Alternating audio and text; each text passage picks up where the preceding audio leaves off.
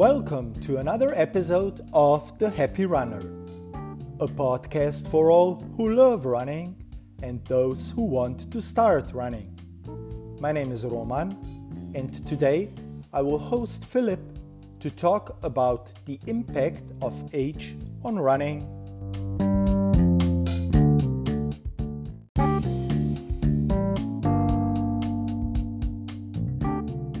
Hi, Filip, and welcome to the Happy Runner. Hey, welcome back. Yeah, it's actually the second time you are on the Happy Runner podcast. And for those who don't know, we talked about heel and forefoot striking the last time. But today's topic is something different. You did a 5K race not so long ago, and congrats, you finished first. But thank you, thank you uh, the runners behind you were all a bit older than you. Yep, that's true. It's a very interesting uh, scenario. A lot of people did say a lot of things about it, so it's going to be an interesting topic. Okay, so I need to mention you have your own YouTube channel where you talk well about running, more or less and I invited you today because uh, you're quite a bit younger than I am. So you are? Uh, I'm 28 years old. And I'm almost 51. And from your experience, what would you think the prime years for a runner are? Oh man, okay. So I guess it really depends on the sport. But before that, I, I was thinking you were 21, Roman. But all right, 50 plus. all right, very well then. So, um, my thoughts on this. So, because I never really ran a high school or collegiate track or any sort of race like that, I would imagine for something like anything between like a 400 to maybe like a 1600 meter like race on the track, I imagine something within like that 21 to 18 year range is like peak years for that particular distance. And then I think as we go on to something more like the 5K or the 10K and the marathon, I think that age gap for your prime years probably starts growing closer to maybe like my age where it's like 28. I imagine maybe by the half marathon, 30, 32, 34 that seems to be like the sweet spot if you're training consistently, if you're taking care of your body, you know, um, if genetics are good in your family and you're not having any sort of setbacks in your life or your running career. That that's my take on it, at least from observation and personal experience. Okay, a big impact on how fast we can run is genetically given to us. Then there's this VO2 max, which decreases with our age. And of course, the maximum heart rate, which also decreases. And on the other side, we have our muscular system, which also impacts on how fast we can run and till what age we can run fast. And you talked about this in your vlog, Filip. We have slow and fast twitch fiber muscles. So, what do you think is more important to run faster as a recreational runner? Right. Okay. So there's a couple of things in there, right? So, um, as you probably mentioned, like the VO2 max does decrease as you get older. Your uh, maximum heart rate does decrease as well.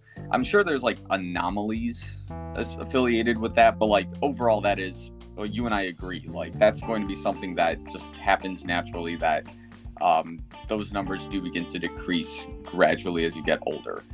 Um, in terms of like the slow twitch and fast twitch, I had this take in this theory that the reason a lot of older runners who are in, I would say, healthy, taking care of their bodies, consistently working out without any sort of setbacks, are doing well is because their slow twitch muscles are aging like fine wine. So, in a way, like this is why as you get older as a runner, these slow twitch muscles um, allow you to do well in a race like a half marathon, a marathon, and definitely in the case of ultra marathons, like you don't really hear about a lot of younger ultra marathon runners, but you definitely hear about like the upper age bracket when it comes to those races. And I think it's because their slow twitch muscles end up being a lot more developed. You don't have to run that particular uh, style of race very fast ever. And yeah, it's just I think as long as you take care of yourself at that point, it only makes sense that uh, your slow twitch muscles as you get older allow you to run longer distance runs. Not necessarily fast, but definitely be able to handle and tolerate those types of miles. Okay, so your recent 5K time was around 1830, am I correct? Yeah, that's about ballpark correct. Uh, the issue with it is like the course was not exactly 5K, was a little bit more. So it's something between 18 and 1830, but it, it, it's the right range. And what's your, let's say, personal best in a 5K race? Uh, the best I ran was in 2019 and it was a 1740. Okay, so I ran only one 5K, which was a virtual race last year and did no specific 5K training for that. Uh, around 20 minutes, almost 20 minutes flat. So that's about two and a half minutes of a gap between our uh, uh, our 5K time. Uh, mm. What about your 10K? Um, my 10K also was in 2019. It was a PR of about 38 minutes, one second. Yeah, that's about right. Yeah, so again, I have a personal best of about 42 something, which I ran strangely in a half marathon, but still, uh, that's about also a four minute gap. And your half marathon time? So, my half marathon, again in 2019, it was during the Chicago Marathon, it was an hour 29. So, here is it where we come closer together. I have a personal best back from 2019 also of 132, which mm. is less of a gap than our 5K times or our 10K times. So, probably the theory we went through, you mentioned it, that uh, running for a longer period of time at a steady or slower pace can improve your speed over a longer distance. Yep, yep. I think this is where we definitely agree on this. And uh, again, as the distance gets greater in your race, I think the gap really does start to uh, disappear. And at some point, I think like an older runner could do better than a younger runner in this particular circumstance. Okay, so what about our marathons? Marathons. Yeah. Yeah. Um, I have a three hour, 10 minute official PR during the Chicago Marathon 2019. Okay, I ran in 2019, uh, three hours, 29 minutes marathon, which was also a PR. But here, uh, the time gap is quite significant. Mm-hmm. Yeah. Well, it also comes down to genetic and to our uh, heart rate uh, because I never exceed, let's say, a 154 heart rate in my runs. So yours is probably higher. Yeah, I think based on what I've seen, um, threshold for me is about like 170, 175. And then like the average run is like about 155. So yeah, it's it's quite a range for sure. Yeah, because 155 is almost my max heart rate during, uh, let's say, a marathon. Mm. So, yeah, it gets a little bit different as we get older. But then again, I have a friend.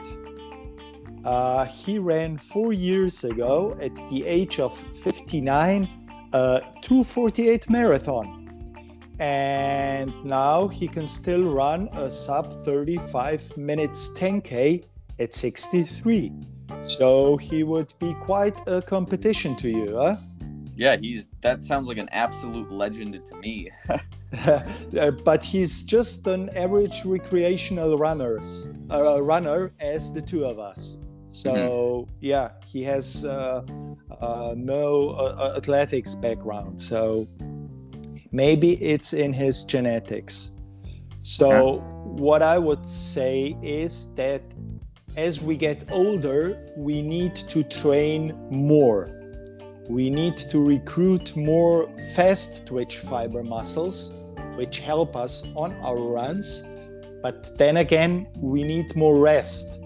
Uh, so there's a fine line that we need to find between running, rest, uh, let's say plyometrics, and maybe some strength work to be as fast as you can be at your age uh, just running. What do you think about this?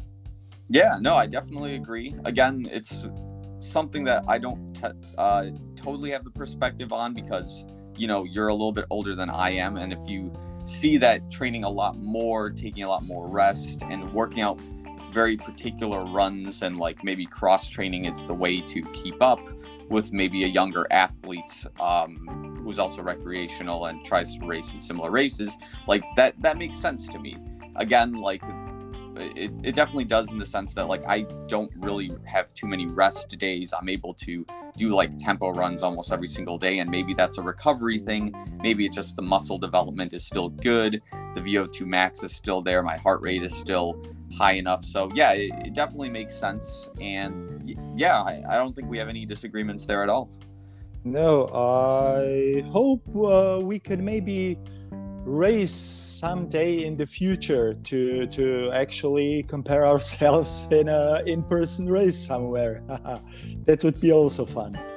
Yeah, yeah, it would be. And now that the world is opening back up, I guess it's we're inching closer and closer to having that possible. Yeah, so uh, from my perspective as an older runner, uh, I can still get a little bit faster, let's say, than last year, but not by much. Because uh, I can feel that I need to work harder if I want to run faster. And then again, if I want to work harder, I need more rest. So it's like I said before, a fine line between rest and training. So, uh, thanks, Filip, for, for joining me today to discuss this topic. Yep, thank you for having me on. This is always a pleasure. Um, you know that I, uh, you and I keep in touch all the time. So, yeah, um, this was fun.